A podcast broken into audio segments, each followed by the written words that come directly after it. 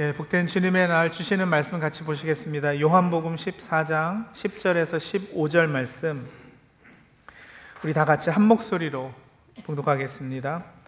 내가 아버지 안에 거하고 아버지는 내 안에 계신 것을 내가 믿지 아니하느냐 내가 너에게 이르는 말은 스스로 하는 것이 아니라 아버지께서 내 안에 계셔서 그의 일을 하시는 것이라 내가 아버지 안에 거하고 아버지께서 내 안에 계심을 믿으라. 그렇지 못하겠거든 행하는 그 일로 말미암아 나를 믿으라.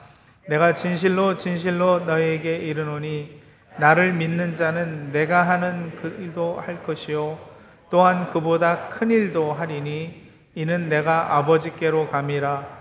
너희가 내 이름으로 무엇을 구하든지 내가 행하리니 이는 아버지로 하여금 아들로 말미암아 영광을 받으시게 하려 함이라 내 이름으로 무엇이든지 내게 구하면 내가 행하리라 너희가 나를 사랑하면 나의 계명을 지키리라 아멘.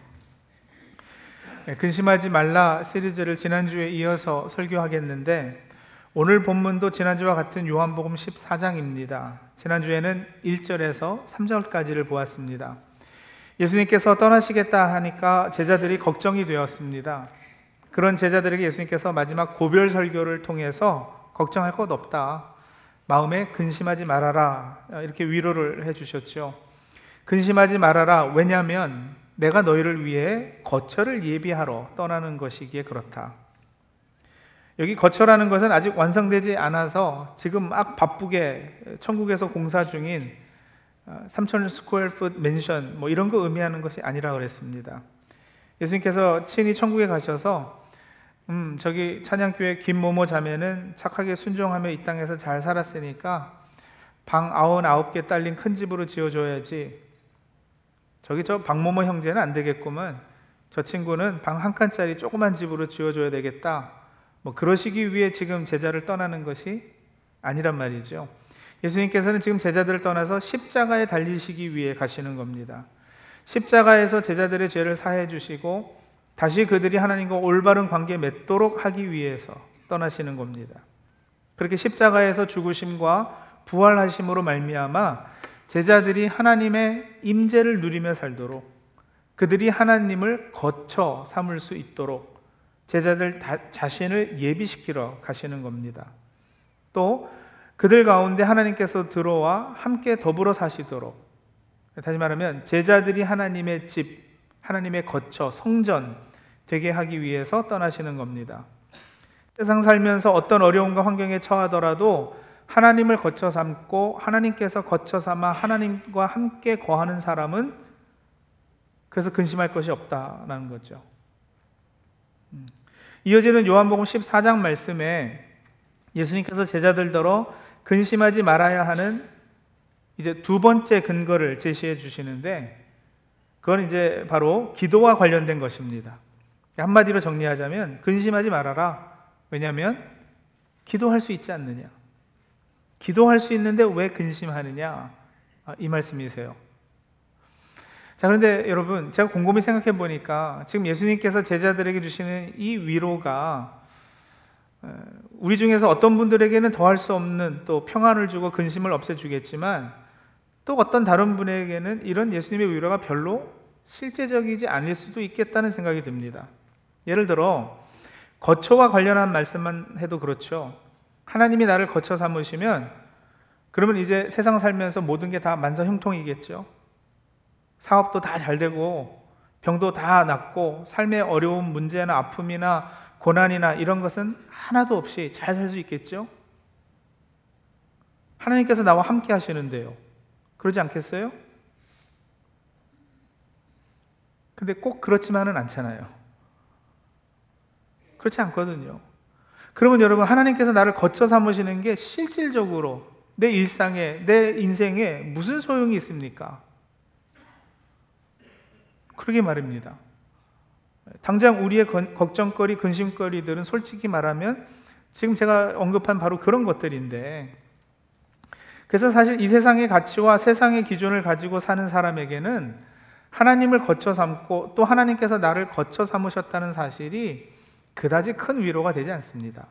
왜냐하면 그렇게 하나님과 동행하여도 이 땅에 발 딛고 살면서 많은 경우 당장 내 눈앞에 있는 문제들, 닥쳐오는 세상의 근심거리 그 자체가 우리를 피해가는 것은 아니기 때문에 그렇죠.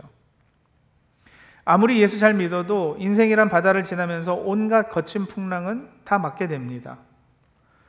근데 어떤 분들은 이걸 이해 못 하시는 거예요. 하나님께서 나와 함께 하시면 어떻게 내 삶 가운데 이런 어려운 일들이 있을 수 있는가 하면서요. 그런 성도님들, 인생의 풍랑들을 통해서 사실 하나님께서 이루실 궁극적인 목적이 따로 있습니다.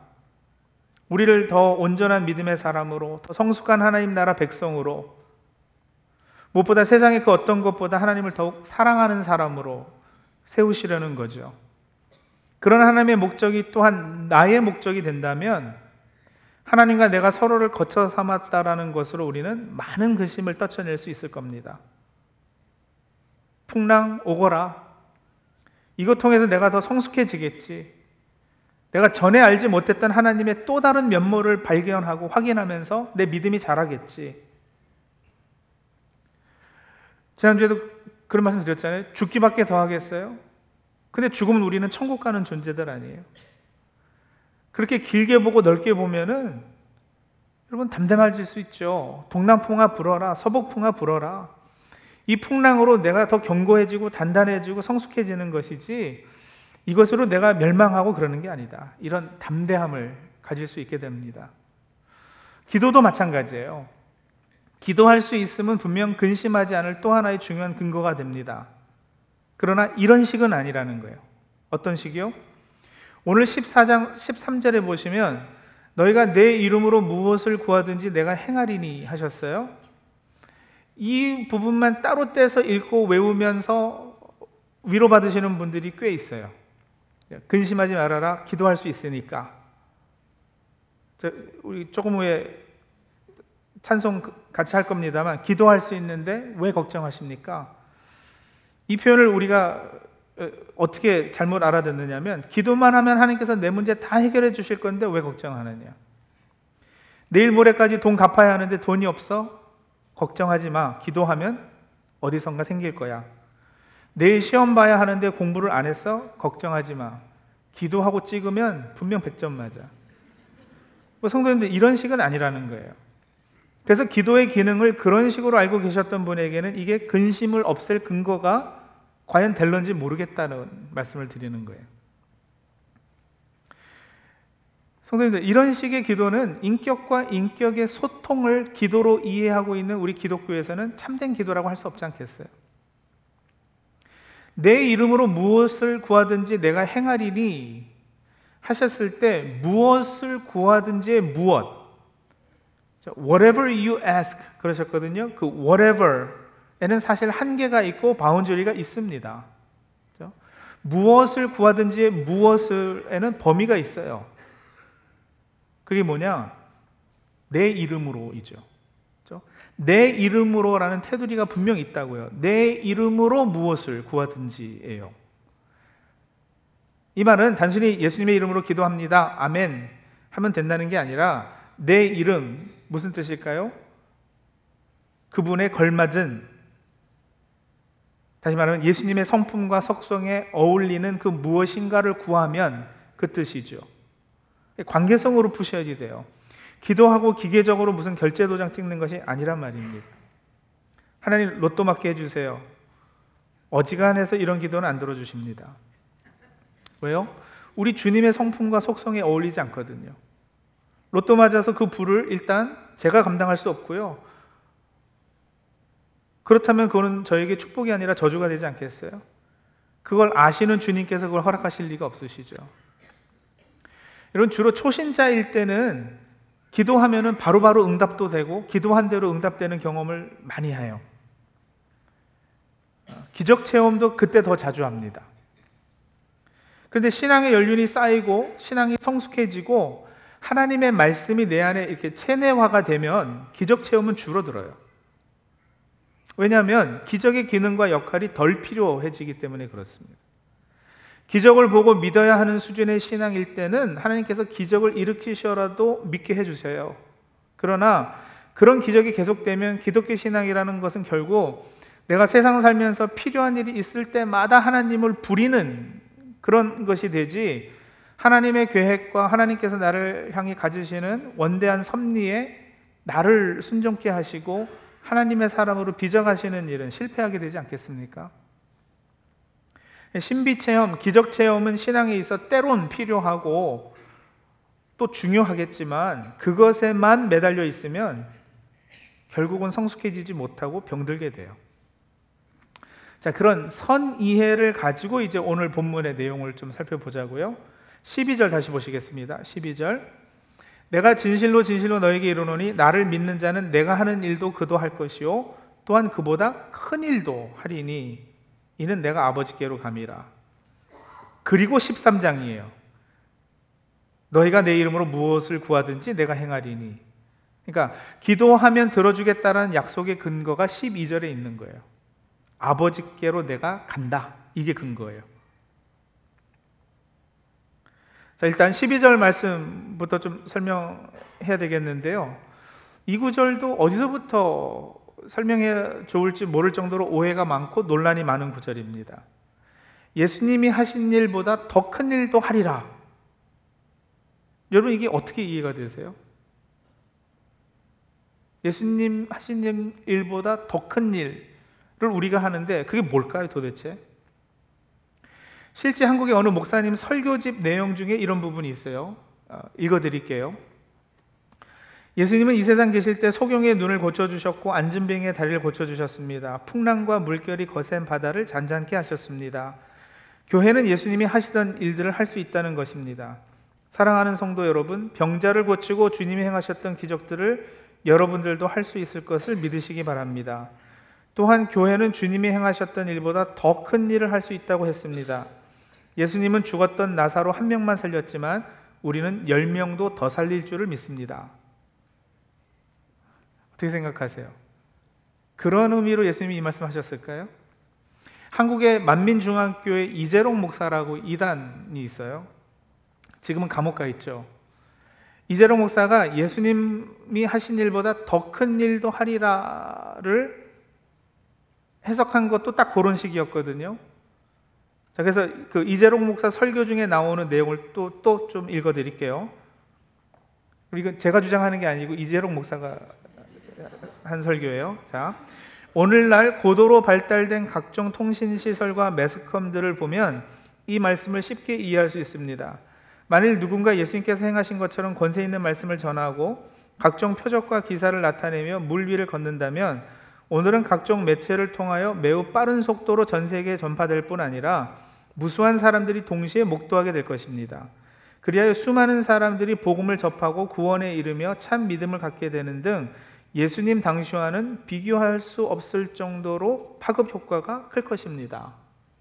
그래서 이 파급 효과 면에서 요즘 뭐 TV가 있죠, 인터넷 있죠, 막 퍼지니까 복음을 전하는 것도 또 만약에 어떤 기적을 일으켜도 그게 녹화되거나 중계되거나 해서 퍼지면 그러면 그게 예수님이 그 동네에서 아무도 모르게 뭐 몇 명 모아놓고 한 것보다 더 큰 일 하는 거 아니냐 이제 이런 식으로 이해하는 거예요. 계속 이어지는 이재록 씨의 설교입니다.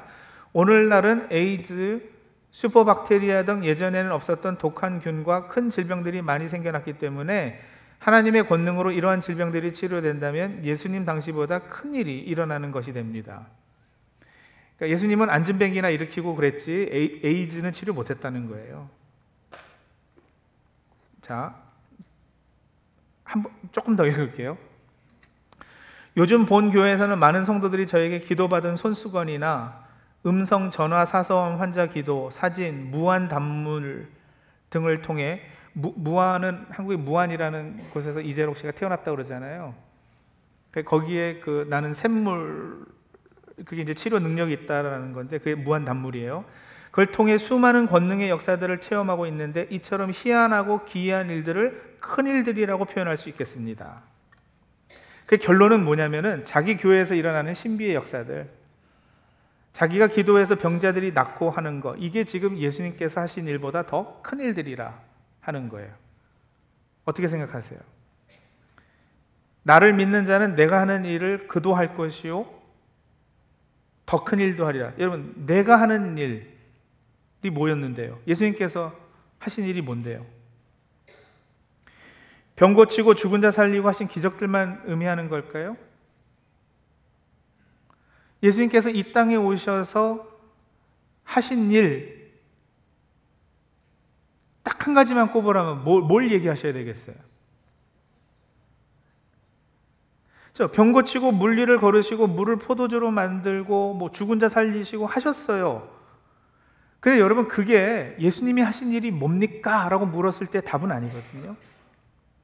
그런 일들을 당연히 하셨죠. 하지만 더 옳은 답은 뭐냐면요. 우리 죄를 대속하시려고 십자가에 못 박혀 피 흘려 죽으시고 죄와 사망을 이기시고 부활 승천하신 일. 그 일을 예표하시려고 물을 포도주로 만드셨고 38년 된 병자를 이렇게 세우셨고 물 위도 걸으셨고 죽은 나사로도 살린 거예요. 그러니까 여러분 기적의 기능은 다 십자가를 준비하고 십자가를 예표했던 것들이란 말이에요. 요한복음 책은요 크게 전반부 후반부 둘로 나눌 수 있어요. 아주 크게 나누면요. 전반부는 표적의 책이라는 별명이 붙어 있습니다. 후반부는 영광의 책이라는 별명이 붙어 있는데 전반부에 표적의 책이라고 별명이 붙은 것은 그 전반부에 예수님께서 행하신 일곱 가지 표적, 일곱 가지 기적이 등장하거든요. 근데 그 기적들을 표적이라고 부른다고요. 사인이라고 부른다고요. 여러분 길 가다가 사인이 보이면은 앞에 뭐가 나오겠다 우리가 알, 아는 거 아니겠어요? 그죠? 3마일 더 가면은 뭐 맥도날드가 나온다라. 사인이에요. 그러니까 이 기적들은 다 사인인데 뭐 뭐가 나오겠다라고 예표하는 사인해 주는 거냐면은 십자가. 십자가. 그러니까 기적 자체가 예수님의 일이 아닙니다. 십자가가 예수님의 일입니다. 기적만 따로 떼어서 예수님의 일이다 말할 수 없는 거예요. 예수님 사역의 결론은 결국 십자가에서 죽으심과 부활하심이에요. 예수님은 어떤 기적도 인간적 차원에서 예수님의 능력을 나타내고 증명하기 위해 행하신 게 없어요. 예수님 자신이 편하게 되시려고 기적을 사용하신 적이 없어요. 예수님께서 12영도 더 되는 천사를 보내시게 할 수 없는 줄로 아느냐라고 하신 적이 있으시잖아요. 당시 로마 군대의 한 영, 한 군단을 의미하는 건데 보통 6천 명의 천사로 구성되어 있었다고 그래요. 그러면 12영이면 12군단이면 여러분 7만 2천 명이에요. 물론 열둘은 셀 수 없는 많은 수를 상징하는 수니까 엄청난 천군 천사를 불러서 예수님의 체포를 막을 수 있었겠죠. 근데 그렇게 안 하셨다고요. 40일 금식 후 마귀에게 유혹당할 때 돌덩어리를 떡으로 만들어 봐라. 높은 곳에서 뛰어내려라. 천사들이 너를 받들지 않겠냐. 나에게 절하면 천하를 다 주겠다. 라고 마귀가 아무리 유혹을 했어도 충분히 그러실 수 있지만 안 하셨다고요. 왜요? 기적을 행하는 것 자체가 예수님의 일이 아니라 죽으셨어야 되니까 아버지께 순종해서 십자가에 달리시는 거. 그 일 하시려고요. 근데 그걸 빼고 예수님 하신 것보다 더 큰 일을 할 것이라고 말씀하신 것 가지고 예수님은 나사로 한 명 살렸는데 우리는 죽은 자 10명을 살릴 거다. 인터넷 때문에 복음의 파급 효과가 크다. 예수님 때보다. 예수님은 기껏해야 12명 제자에다가 뭐 이래저래 몇백 명 따라다니기는 했겠지만 요즘 대형 교회는 뭐 몇만 명, 몇십만 명 아니냐? 우리가 더 훨씬 큰일 하는 거 아니냐? 이렇게 얘기하는 건 넌센스죠. 보세요. 12절입니다. 다시요. 나를 믿는 자는 내가 하는 일을 그도 할 것이요 또한 그보다 큰 일도 하리니 이는 내가 아버지께로 감이라. 여러분, 예수님께서 아버지께로 가시는 것이 근거와 기준이 돼서 제자들이 이제 예수님이 하던 일도 하고 더 큰 일도 하는 거예요. 그러니까 십자가 전과 후가 나누어지는 겁니다. 아버지께로 가기 전에는 before 십자가죠. 아직 안개 속에 있는 것 같이 제자들이 밝히 모든 것을 다 보지 못했어요. 여전히 어두움 가운데서 온전히 깨침이 없었던 거예요. 그러나 예수님께서 십자가에 달리신 후에 after 십자가예요. 성령의 부어 주심과 보혜사를 보내 주시잖아요. 26절 내려가 보세요. 보혜사 곧 아버지께서 내 이름으로 보내실 성령 그가 너에게 모든 것을 가르치고 내가 너에게 말한 모든 것을 생각나게 하리라. 그러니까 제자들이 전에 예수님께서 하셨던 행동과 말씀은 물론이고 자신들의 사명이 무엇인지도 이제 온전히 깨닫게 됐다라는 거예요. after 십자가에. 제자들이 갑자기 더 큰 능력이 생겨서가 아니라 십자가 죽음으로 예수께서 아버지께로 가시고 난 후에는 이 그림이 완, 완전해졌잖아요. 그, 그림이 완성이 됐잖아요. 예수님께서 십자가에서 내가 다 이루었다, 이루었다 그러셨잖아요. 그러니까 이 다 이루어진 완성된 스토리의 증인이 제자들이 되었어요. 그런 차원에서요. 더 이상 이들이 구약에 속한 백성들이 아니고 신약 백성인 거예요. 예수님이 오셔서 세대를 나누셨어요. 그런 차원에서 이제 이들이 전하는 복음, 예수님이 하신 일이죠. 십자가 은혜를 세상에 퍼뜨리고 나누는 이 일. 그런 측면에서 이 사람들이 예수님의 일을 하는 것이고 더 큰 일을 하는 것이다. 이렇게 얘기가 되는 거예요. 왜냐하면 예수님은 십자가 전까지 제자들에게 아무 말씀하셨어도 제자들이 이해 못하는 것들이 분명히 있었거든요. 근데 after 십자가는 다 알아요. 성령이 부어지고는요, 이게 다 sense 하는 거예요. 다 짝들이 들어맞게 되었어요. 제자들이 복음을 선포하면 하나님께서 구원하시기로 작정한 사람들은 다 그 복음을 알아듣고 기가 막히게 예수님을 따라, 따라 나서요. 제자들이 예수님보다 더 잘나서가 아니라 예수님의 십자가로 완성된 이후 성령의 부어주심과 충만케 하심과 능력 주심과 은사 주심으로 완성된 스토리의 증거자가 될 것이라는 의미에서 그렇다는 거예요. 부분이 아니라 전체 그림을 보는 특권을 가졌어요. 내가 하는 일을 그도 할, 할 것이요. 예, 제자들이 바로 그 십자가의 길을 가게 될 것이란 말이에요. 성령의 부어주심으로 인해 이 땅에 하나님 나라를 세우는 역할을 이 제자들이 그 십자가의 방식으로 해내게 될 것이란 말이에요. 그게 어떤 방식인데요? 십자가 방식이 뭔데요? 그게 여러분 섬겨주고 죽어주고 손해봐주고 그렇게 나는 죽고 저 사람은 살려주는 거 이게 십자가 방식이거든요. 너희 안에 이 마음을 품으라 곧 그리스도 예수의 마음이니 그는 분본 하나님의 본체신 하나님과 동등됨을 취할 것을 여기지 아니하시고 오히려 자기를 비워 종의 형체를 가져 사람들과 같이 되었고 사람의 모양으로 나타나셨음에 자기를 낮추시고 죽기까지 복종하셨으니 곧 십자가의 죽으심이라. 이 일을 제자들이 하게 될 거예요.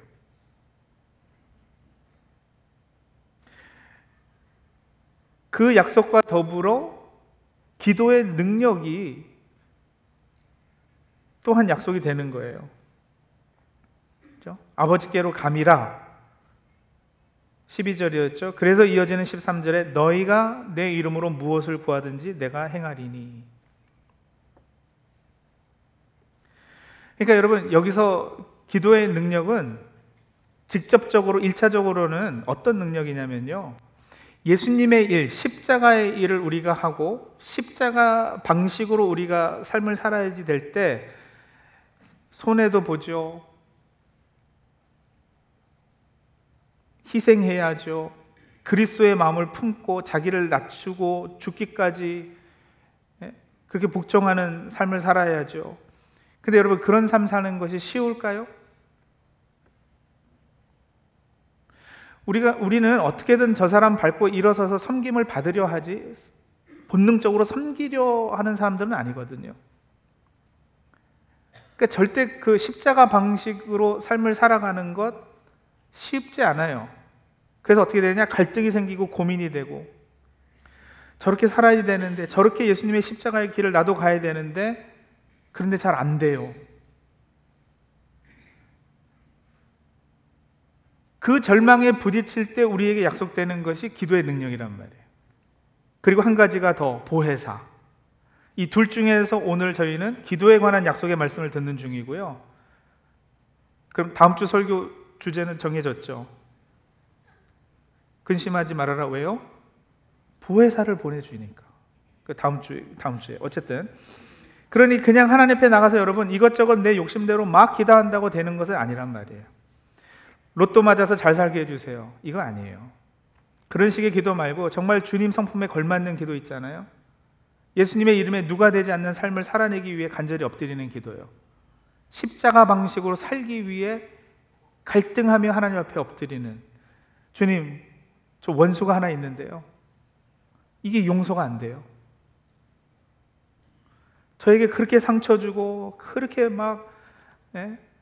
험악한 말을 하고 한 이거 이거 안 돼요. 못 하겠어요. 제 힘으로 절대 안 돼요.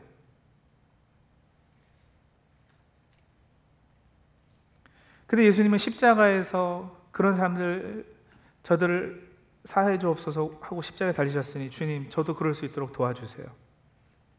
주님께서 가신 십자가의 길 저도 가고 주님의 삶을 저도 살려고 하는데 참 많이 어렵습니다. 도와주세요. 하나님 세상 살면서 닥치는 고난과 역경이 많은데 믿음 지키며 살려니까 너무 힘들어요. 불쌍히 여기고 도와주세요. 힘 주세요. 이런 기도요. 이런 기도할 경우에 약속하신 것이 있다고요. 뭐요? 그러면 내가 행하리니. 아버지로 하여금 아들로 말미암아 영광을 받으시게 하려 함이라. 여러분 예수님의 마음, 예수님의 삶, 예수님의 인격, 예수님이 이 땅에 계실 때 강구하신 내용 그러한 것들을 말씀하시는 거예요. 그 기도는 내 일, 내 개인의 어떤 욕심과 세상적 소망을 이루기 위한 수단이나 방법이 아니라 예수님의 일을 하기 위한 힘이요 능력입니다. 예수님의 일이란 다시요 결국은 십자가 사건이에요. 나를 온전한 구원의 사람으로 세우시는 일이요. 나를 하나님의 거처 삼으신 일이고 하나님과 올바른 관계 맺게 한 일이요. 거기에 기도의 능력의 약속이 있어요. 그러면 여기까지 설교 들으시고는 제가 설교 초반에 말씀드린 그 문제로 여전히 고민하신 분들이 계실 거예요. 아니, 목사님, 기독교 신앙에 그러면 기도도 별로 실제적 도움은 안 되는 거 아닙니까? 목사님 말씀하신 바로는 그럼 기도할 수 있다라는 것이 우리 실생활의 문제거리들, 근심거리들을 해결하는 데는 실제적으로 도움이 안 됩니다. 지금 당장 생활하면서 저는 돈 문제 때문에 근심하고 있는데요. 자녀들 때문에 근심하는데요. 큰 병에 걸려서 지금 마음이 무너져 있는데 이런 유의 것들로는 기도하지 말라는 겁니까? 그런 것에 대한 하나님의 기도의 약속은 뭡니까? 여러분 잘 들으십시오. 우리 예수님께서 기적을 행하실 때 굶주린 사람들을 먹이셨어요. 불쌍히 여기시고 먹이셨어요. 불쌍히 여기시고 병든 사람들을 고쳐주셨어요. 나사로가 죽었을 때 우는 사람들과 함께 우셨어요. 그리고 그들을 위해서 기적을 행해 주셨어요. 그러니까 여러분, 우리가 살면서 겪는 이런 문제 우리 주님이 공감 못 하시는 분이 아니시고요. 재정적인 압박에 눌려 있는 사람들, 자녀들 때문에 늘 근심하고 하나님 앞에서 기도하는 눈물 흘리는 성도들 병원에 가서 검사 받아서 안 좋은 소식 들어가지고 마음이 철렁 무너져 있는 사람들 그 형편과 처지를 하나님께서 모르시지 않으시죠? 그분들은 기도하셔야지 돼요. 하나님의 선하심을 믿고 기도하셔야지 돼요. 자녀된 우리가 고통 가운데 있고 마음에 큰 근심거리가 있어서 엎드리는 모든 기도 제목 중에 여러분 작은 것, 큰 것이 있을 수가 없고요. 그렇죠? 그러나 기도하면서 어떤 일이 생기느냐면 기도하면서 이 근심의 뿌리가 내 욕심에서 나온 건지 아닌지 분별할 수 있는 능력을 주시고요. 기도가 깊어지면서 이 근심거리를 통해서 이루실 하나님의 섭리와 궁극적 선이 무엇인지 아는 지혜를 얻을 수 있어요. 하나님의 계획에 따라서 병 고쳐주실 수도 있고 때로는 안 고쳐 주실 수도 있어요. 안 고쳐 주시면 내 은혜가 내게 족하다 이런 말씀 주실 거예요. 그러나 여러분, 그런 기도의 과정을 통해서 결국 하나님께서 뭘 이루시느냐면 예수님의 십자가의 일을 하시는 거예요. 십자가에서 나를 하나님과 관계 회복시켜 주시고 하나님의 사람으로 세우셨잖아요. 그 십자가 그 일이요. 그러니까 여러분, 우리의 근심거리들은 다 재료로 버무려져 가지고 그죠? 그것이 돈 문제든 자녀 문제든 건강 문제든 관계 문제든 이런 것들이 다 버무려져 가지고 궁극적으로 되어지는 일은 뭐냐면 십자가의 일인 거예요. 그러니까 여러분 지금 내가 당하는 이런 세상의 여러 근심거리들이 하찮다는 건 절대 아니에요. 하찮지 않아요.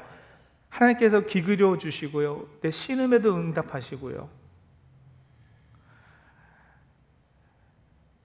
그러나 여러분 그것 때문에 엎드려 기도하다 보면 결국 우리 안에 십자가의 일이 이루어지는 겁니다. 생각해 보세요. 나를 위해 독생자도 아끼시지 않은 분이세요. 그분께서 돈이 아까워서 돈 문제 해결 안 해주시겠어요? 독생자도 아끼지 않으신 분이 여러분 다른 무엇을 우리한테 아끼시겠어요? 하나님이 능력이 없어서 내 병 치유 못 해주세요? 그럴 리가요. 그렇지 않아요. 더 큰 계획과 섭리가 있기에 그러시는 거예요. 그게 무엇일까 기도하며 발견하고 그 기도 끝에는 그렇기 때문에 아, 하나님이 나를 향해 이런 섭리, 이런 계획, 이런 뜻 가지고 계시기 때문에 지금 이렇구나. 내 생각이 거기에 도달할 수 있으면 여러분 근심은 사라지는 거예요. 왜냐하면 다 하나님의 계획 안에서 이루어지고 있는 일들이기 때문에요. 그래서요 세상에 여러 걱정거리, 근심거리들 끊이지 않겠지만 끊이지 않음이 여러분 결국 기도할 수 있는 사람에게는 오히려 축복의 통로요 복덩이인 것입니다. 그리고 그런 근심거리들이 하나씩 사라지면 또 다른 근심거리들이 찾아오겠지만 그 과정에서 포기하거나 절망하거나 무너지지 마시고요. 계속 기도에 힘쓸 수 있는 저 우리 성도님들이 다 되실 수 있기를 바랍니다. 기도하죠.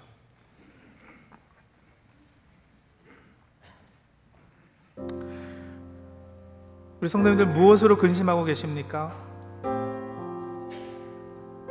지금 최고 근심거리가 뭐예요? 그게 무엇이든 우리 성도님들 본인이 알고 있는 한 예수님의 성 그분의 진실됨 그분의 이름에 어울리고 걸맞은 내용의 기도로 그 근심거리를 주님께 올려드리시죠. 하나님의 나를 향한 사랑과 풍성한 은혜에 근거해서 담대함으로 기도로 나아가시죠. 나를 위해 독생자도 아끼지 않고 십자가에 내어주신 분이세요. 나를 향해 최선을 바라시고 기대하시는 우리 하나님이세요. 그런 분께 기도하고 엎드릴 수 있는 문제거리를 아랠 수 있는 엄청난 특권이 우리에게 있습니다. 그리고 그렇게 기도하면서 근심의 뿌리가 무엇인지 한번 살펴보세요. 때로는 내 욕심 때문에 하지 않아도 되는 근심하고 있을 수도 있고요. 또 근심거리로 인해서 엎드려 기도하면서 주님과 더 가까이 사귀십시오. 기도하며 그렇게 주님의 성품을 배우고 닮아가십시오. 그 기도 과정을 통해서 근심거리를 축복의 통로로 복덩어리로 바꾸어 보십시오. 예. 성도를 가지고 있는 근심거리가 하나님 앞에서 하찮은 문제들이 아니에요. 하나님께서 기울여 주시고 하나님의 선한 계획 안에서 분명히 최선의 것으로 응답해 주실 거예요.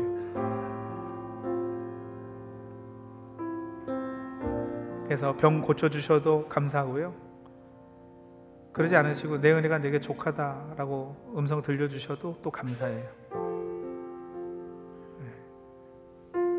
그렇게 감사로 받을 수 있으면 근심은 없어지는 거죠. 예. 그렇게 하나님 우리 기도 들어달라고 어, 여러분들 가지고 계시는 근심거리들 가지고 우리 잠시 하나님 앞에 나가도록 하겠습니다. 기도하죠.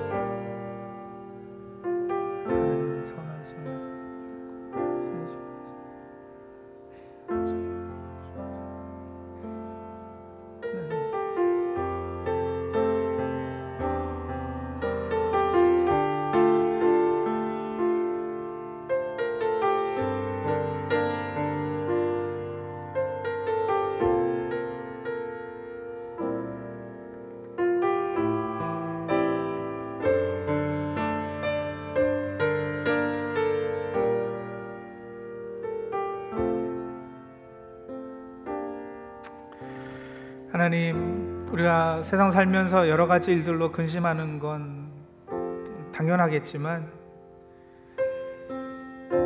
기도할 수 있기 때문에 그 근심으로 인해 절망하거나 좌절하지 않도록 주님 도와주시옵소서. 여러 근심거리들 하나님의 손에 올려드릴 때 하나님께서 그것들 다 재료로 삼으셔서 궁극적으로 십자가의 일을 이루실 것이라는 거 마음에 믿고 확신할 수 있도록 도와주시옵소서. 그래서 결국은 우리가 기도하는 그 기도의 제목들, 근심거리들조차도 하나님께서는 다 축복으로 바꾸신다라는 거 믿고 기도하는 과정 가운데에서 우리는 점점 주님의 장성한 분량에 이르는 사람들로 서게 될 것이다라는 거. 그 사실로 마음에 한편으로는 위로가 되고 또 한편으로는 감사로 충만해질 수 있도록 주님 도와주시옵소서. 예수님의 이름으로 기도합니다.